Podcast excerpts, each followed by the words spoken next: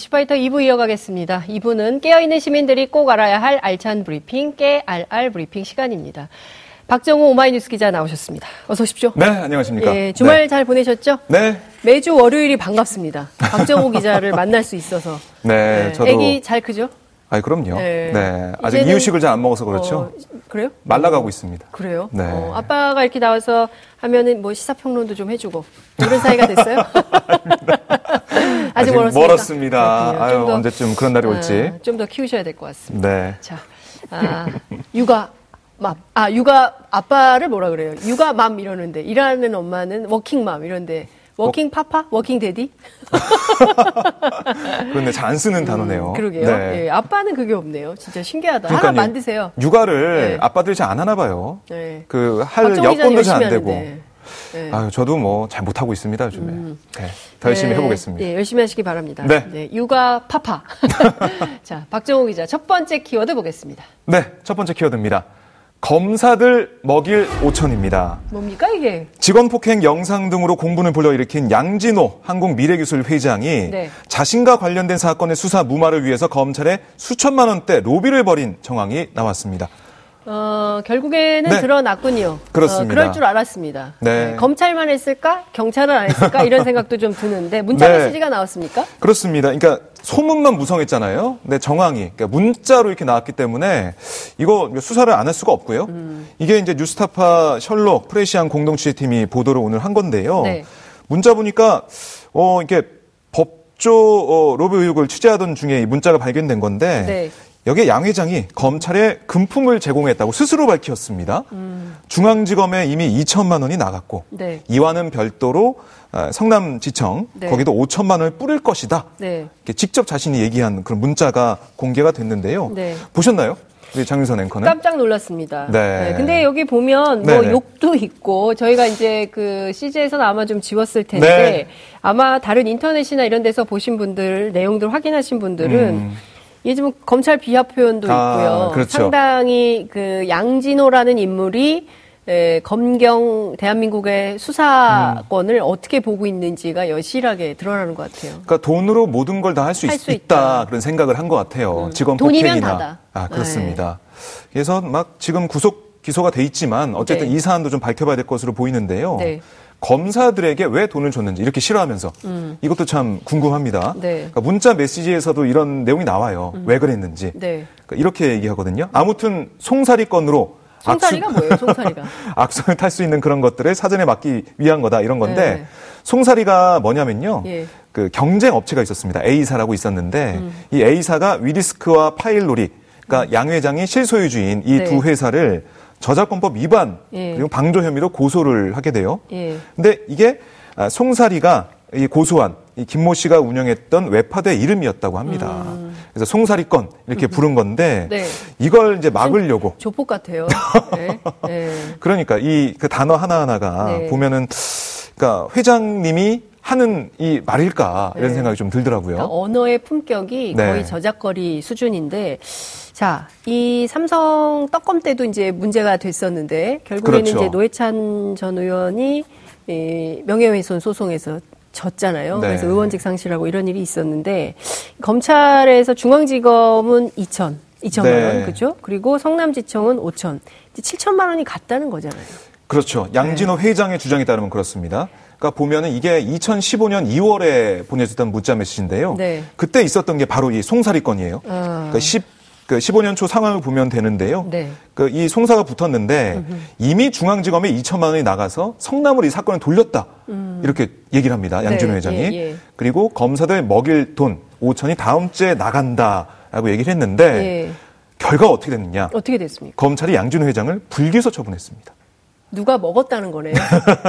누군가는 그렇게밖에 볼수 먹었다는 없는 걸로 그런 해석할 상황인데. 수밖에 없는 상황이네요. 네. 그러니까 이게 당시에 양 회장이 네. 그 다른 뭐 저작권법 위반 혐의 사건 등으로 해서 네. 징역 1년 6개월에 3년의 집행유예를 받아서 네. 2년 정도가 지난 때였는데 만약에 이 사건으로 뭐 또그 징역이나 이런 걸 받게 되면 추가 네. 혐의가 드러나면 법정 구속을 피하기 힘든 그런 상황이었습니다. 하지만 뭐 2천만 원, 그래 플러스 5천 원이 뭐 나갔다 이렇게 한 다음에 A사가 고소한 이 사건, 네. 송사리 건 불기소 처분이 됐어요. 그러니까 결국에 돈이면 되는 거네요. 그러니까 그 양진호 회장 입장에서 2015년에 계속 알고 쓰면, 있었던 거죠. 그렇죠. 네, 돈을. 쓰면 불기소가 최소한. 된다라는 네. 공식을 알고 있었던 거고 당시에 양진호 회장으로부터 누가 먹은 건지 검찰은 아니라고 얘기를 하겠지만 실제로 이에 그렇죠. 대한 조사가 좀 필요해 보인다는 생각이 좀 드는데. 네, 경찰이 뭐 조사한다고 하니까요. 음, 예. 실제로 상시적으로 어, 관리해온 정황도 드러났다면서요. 그렇습니다. 그러니까 이게 보면 이것도 문자 메시지에서 밝혀지고 있는데요. 네. 2015년 9월 22일자 문자 메시지입니다. 네. 아, 양 회장과 한 위디스크 직원이 주고받은 메시지인데요. 네. 양 회장이 이렇게 얘기합니다. 음. 임 대표, 그러니까 위디스크 대표죠. 네. 임 대표가 외부 담당자 명절용으로 기프트 카드 구입비 400만 원을 요청했다라고 음. 보고하는 내용이 들어 있는데요. 네. 양 회장이 그걸 보고 누구에게 보내는 것이냐, 누구한테 음. 주는 거냐 이렇게 네. 묻자 이 직원이 임 대표에게 물어보니 학교와 검찰, 학교? 경찰 쪽이라고 한다. 학교는 뭐죠? 학교는 좀 더 봐야 될 것으로 보이는데 예. 아마 뭐 학교 관련된 그쪽에 보내는 걸로 보입니다. 음. 그러니까 이렇게 검찰하고 경찰하고 적실해 놨기 때문에 그러니까 끊임없이 뒷, 뒷돈으로 본인의 범죄 행각을 그렇습니다. 어, 가리는 가림막으로 활용을 했었다 이런 네. 정황이 드러난 거라고 볼 수가 있겠는데요. 네. 이 굉장히 중요한 단서인데 이거 수사가 잘 되겠습니까? 걱정입니다. 그러니까 이 참 검찰이 네. 지금까지 이 사법농단 의혹 사건 잘 수사를 네, 해오고 있죠. 네, 네, 하지만 그런다고 해도 검찰이 개혁해야 될 방향, 개혁해야 될 그런 것들이 사라진 건 아닙니다. 네. 그걸로 뭐 면제부가 주어지는 거 아니에요. 네. 지금 수사 잘하고 있다고 해서 네, 예. 그 전에 어떤 일이 있었는지 네. 왜 그렇게 됐는지 밝혀야겠죠. 음. 이것도 2014년 13년부터 설 명절에 뭐 300만 원, 2014년 추석 명절에 300만 원, 음. 2015년 설 명절에도 200만 원 뭐 이렇게 계속 구매해서 뿌렸다라고 적혀져 있는데요, 문자에. 네. 음. 이걸 왜 그랬는지, 누가 받았는지, 이거 밝혀야 됩니다. 실제로 임모 씨의 경우에 그런 사실이 없다라고 기자들에게 반박을 네. 하고 있지만 그렇습니다. 이래서 여러분 고위공직자 비리 수사처가 필요한 음. 겁니다. 그러니까 상시적으로 검찰, 경찰 그리고 네.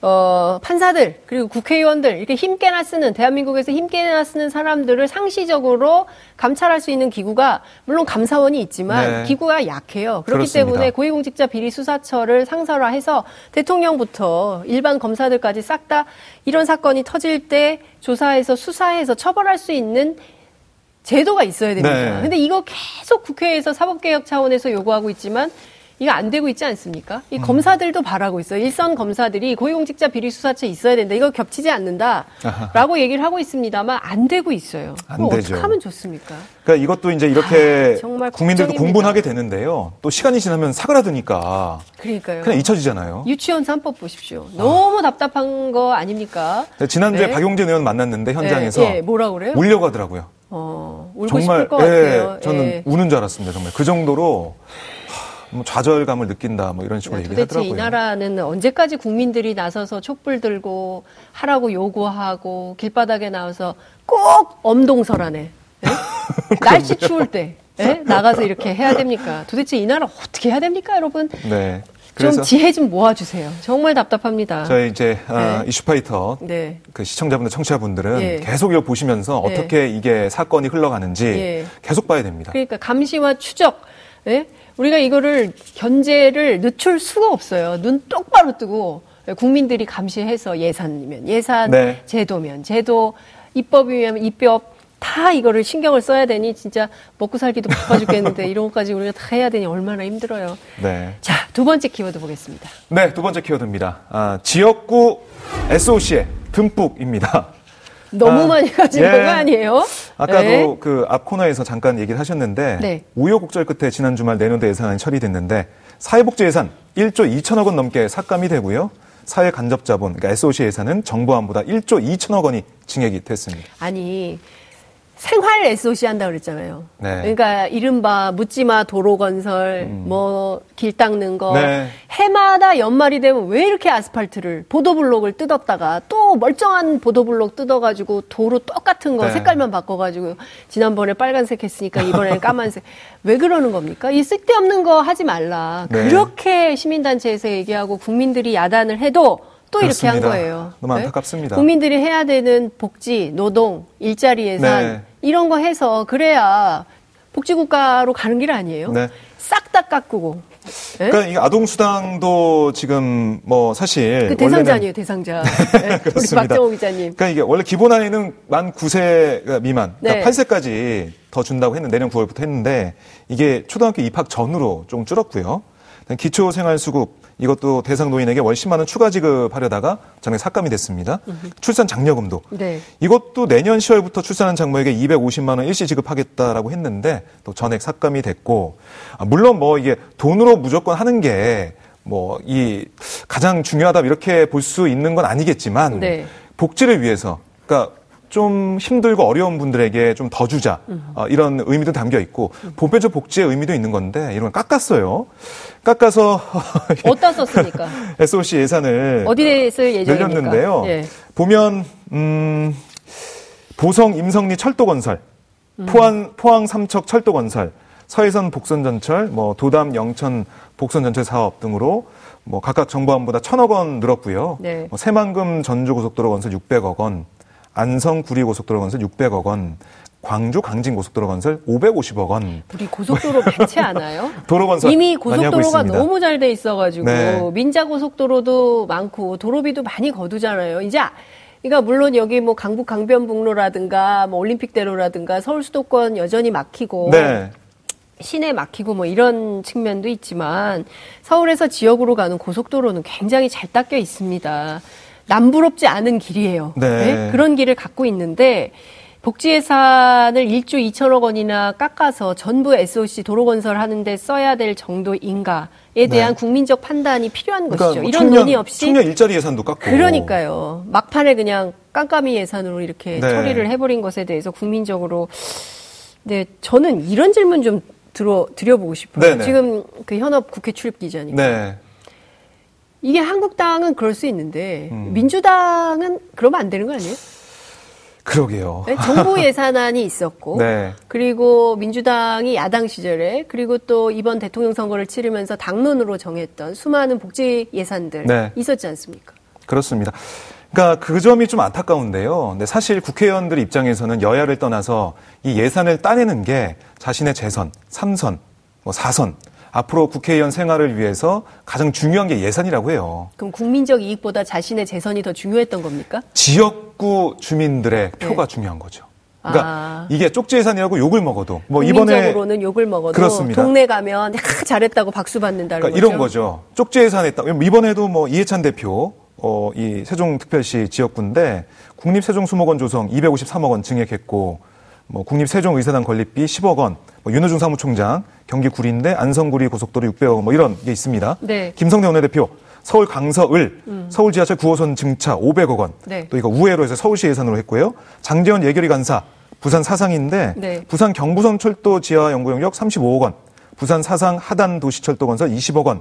분뇨 처리 시설 19억 원. 아 17억 원 이렇게 했는데요. 들어보면 이렇습니다. 그러니까 아무리 그 언론에서 네. 비판하잖아요. 와, 쪽지 예산 이 사람이 가져갔다, 이 사람이 가져갔다. 비판해요. 근데 지역구 의원은 그걸 일부러 비판을 받아도 자기가 이름이 난 걸 지역구에 보낸다고 합니다. 내가 이렇게 욕을 먹어도 지역구에서 이만큼 확보했습니다. 그렇게 홍보를 한다고 해요. 그러니까 말다 했죠. 아, 참, 그. 뭐 비판이, 비판이 있으면은 뭐 비판을 받겠지만 그게 나중에 지역구 선거에선 도움이 된다는 겁니다. 그러니까 지방정부 의원들이 아니지 않습니까? 네. 그러니까 국회의원들은 다, 대한민국 정부, 대한민국 국가적인 사안을 놓고 내 동네 예산 얼마를 네. 가져가는 것이 중요한 게 아니라 큰 틀에서 한국 사회의 비전과 발전을 위해서 예산을 어디에 어떻게 쓰는 것이 옳은가에 대한 대승적 관점에서 일을 하는 것이 그렇죠. 맞지 않습니까? 우리 동네 네. 예산 얼마 땄습니다. 물론 동네에 가서 그것 때문에 재선에 도움이 되고 이것이 현실이라고 할지라도 어, 저는 좀 한번 수구이 해볼 필요가 있다고 생각해요. 네. 대한민국 정치인들이 동네 정치가 아니잖아요. 국회의원이죠. 그렇죠? 국회의원이잖아요. 네. 지방정부, 어, 지방의회 의원이 아니라는 사실을. 나라, 나라 국자입니다. 그렇습니다. 이거를 좀 꼭좀 좀 한번, 어, 유념해 주셨으면 좋겠다는 당부 말씀을 좀 드리고 싶습니다. 네. 자, 마지막 키워드 볼까요? 네, 세 번째 키워드입니다. 한국당의 조문 행렬입니다. 어떤 겁니까? 네, 자유한국당 지도부와 의원들이 세월호 유가족 불법 사찰 혐의로 검찰 수사를 받다가 지난 7일 투시에 숨진 이재수 전 국군 기무사령관의 아, 빈소를 잇따라 찾아서요. 정부의 적폐 수사를 비판을 했습니다. 어, 지금 네. 정부 수사를 일제히 비판하고 있어요. 그렇습니다. 예. 그러니까 이게 뭐 이제 사법농단 의혹 수사도 그렇고요. 네. 전체적으로 그 정부가 우리 문재인 정권이 하고 있는 그런 수사를 다 비판을 하고 있죠. 네. 어, 기회를 잡았다. 뭐 이런 생각을 좀 하는 것 같고요. 근데 세월호 유가족 불법으로 사찰한 점 네. 수사를 하지 말아야 됩니까? 수사를 해야죠. 네. 국군 기무사령부 그 우리가 왜 만들었습니까? 왜? 방첩. 예. 네, 간첩 잡자고 만들고 안보를 위해서 만들었는데 예. 이게 본래 업, 아니에요? 그렇죠. 예. 업무가 아니죠. 임무가 예. 아니죠. 예. 거기에 대해서 조사를 어쨌든 했는데 네. 안타깝습니다. 안타깝고 뭐 검찰 수사 과정에서 잠들 게 있으면 밝힐 게 있으면 밝혀야 되겠지만 모든 수사와 어, 적폐 관련된 그런 조사를 이렇게 몰고 간다는 것 이거는 정치적인 의도가 있어 보인다 이렇게 생각을 할 수가 있습니다. 네. 네, 뭐 김병준 비대위원장, 뭐 김성태 원내대표, 홍준표 전 대표까지 계속해서 비판을 했습니다. 어, 그러니까 조사를 받다가 네. 억울하게 숨진 사건으로 어, 만들 일은 아니지 않는가라는 네. 판단을 해볼 필요가 있는 것은 아닌가라는 어, 의견이 좀 생기기도 하고요. 네. 큰 틀에서 보면 그 자유한국당이 조국 민정수석의 사퇴를 요구하고 있지 않습니까? 그렇습니다. 예, 지금 사실은 앞서 말씀해 주신 대로 네. 검찰개혁, 사법개혁이 요구되고 필요한 때입니다. 네. 그렇죠? 그렇습니다. 여기에 브레이크가 걸릴 가능성도 있습니까? 그러니까요. 이게 어. 다 일맥상통한다고 볼 수 있습니다. 지금 이 상황이. 네. 그러니까 조국 민정수석을 공격했던 한국당, 뭐 이 이재수 전 사령관의 일을 계기로 네. 다시 한번 또 고삐를 재는 거고요. 음흠. 어떻게든 그 문재인 정부가 지금 하려는 여러 가지 개혁을 주저앉히려는 발목을 잡으려는 그런 모습을 보이고 있고 또 당내 사정이 복잡하기 때문에 네. 외부 그 동력을 좀 만들어 가지고 정부와 각을 세우면서 당내 개파 갈등을 좀 누그러뜨리고 음. 뭐 지금 박근혜 전 대통령의 사면 네. 뭐 불구속 수사 뭐 이런 얘기까지 하고 있지 않습니까? 아니, 형이 확정도 안 됐는데 벌써 네. 사면 얘기하면 어떡합니까? 그러니까요. 네. 뭐 그런 하나의 그 일맥상통하는 예. 그런 모습을 보이고 있지 않나 음. 이렇게 해석을 해볼 수가 있습니다. 알겠습니다. 다시 이 초심으로 돌아가서 촛불혁명에 입각한 그리고 촛불혁명 당시에 국민들이 요구했던 대한민국 개혁의 현주소가 어디였는지 그때는 우리 정치권들이 다 반성하고 그랬거든요. 지금 이 시점에서 다시 한번 초심으로 돌아가서 살펴볼 때가 아닌가라는 생각이 좀 듭니다. 네. 오늘 말씀은 여기까지 듣겠습니다. 고맙습니다. 네, 고맙습니다. 여러분들께서는 지금 생방송으로 진행하는 이슈파이터와 함께하고 계십니다. 오늘 방송 좋았나요? 방송에 대한 응원 이렇게 표현해주세요. 다운로드하기, 댓글 달기, 구독하기, 하트 주기. 더 좋은 방송을 위해 응원해주세요. 다운로드하기, 댓글 달기, 구독하기, 하트 주기. 기억하셨죠?